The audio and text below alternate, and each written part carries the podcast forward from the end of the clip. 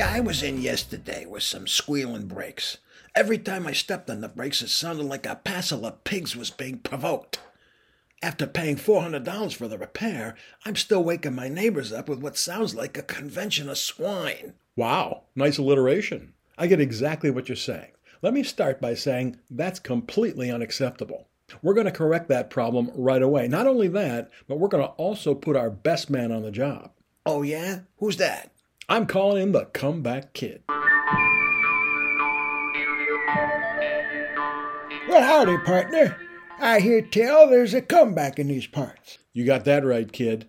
Yesterday, this man, well, he had some squealing brakes. We fixed the brakes, but the squeal is back. Well, that's downright unacceptable. So here's what we're going to do. We're not going to put you through the same process as yesterday. I'm taking charge and I'm going to stick with it and with you until the problem's solved. I'll take your horseless carriage back to our technician and our shop foreman. They'll put the heads together and they'll get the problem solved. Then you and I'll take a ride in your little pony and we'll listen together to make sure that noise is gone. How's that sound, partner? That's what I want. Well, that's what you're going to get. Now, whilst you're waiting, step over to the campfire and pour yourself a cup of coffee. I'll be back in ten minutes with an update. By campfire, you mean coffee maker, right? Oh, sorry. I really ain't used to city talk. But yeah, that's it. Golly gosh, thanks for the help, comeback kid. No problem there, partner.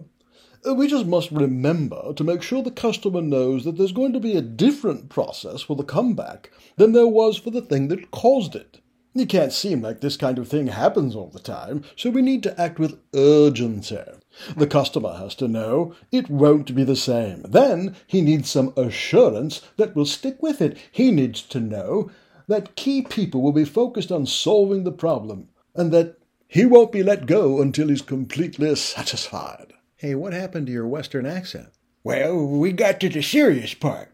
Can't be messing around with comebacks. They're a serious matter. If you handle 'em right, your customer, well, they'll love you.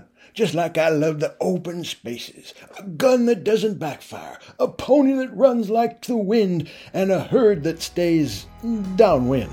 Yeah, that last part especially.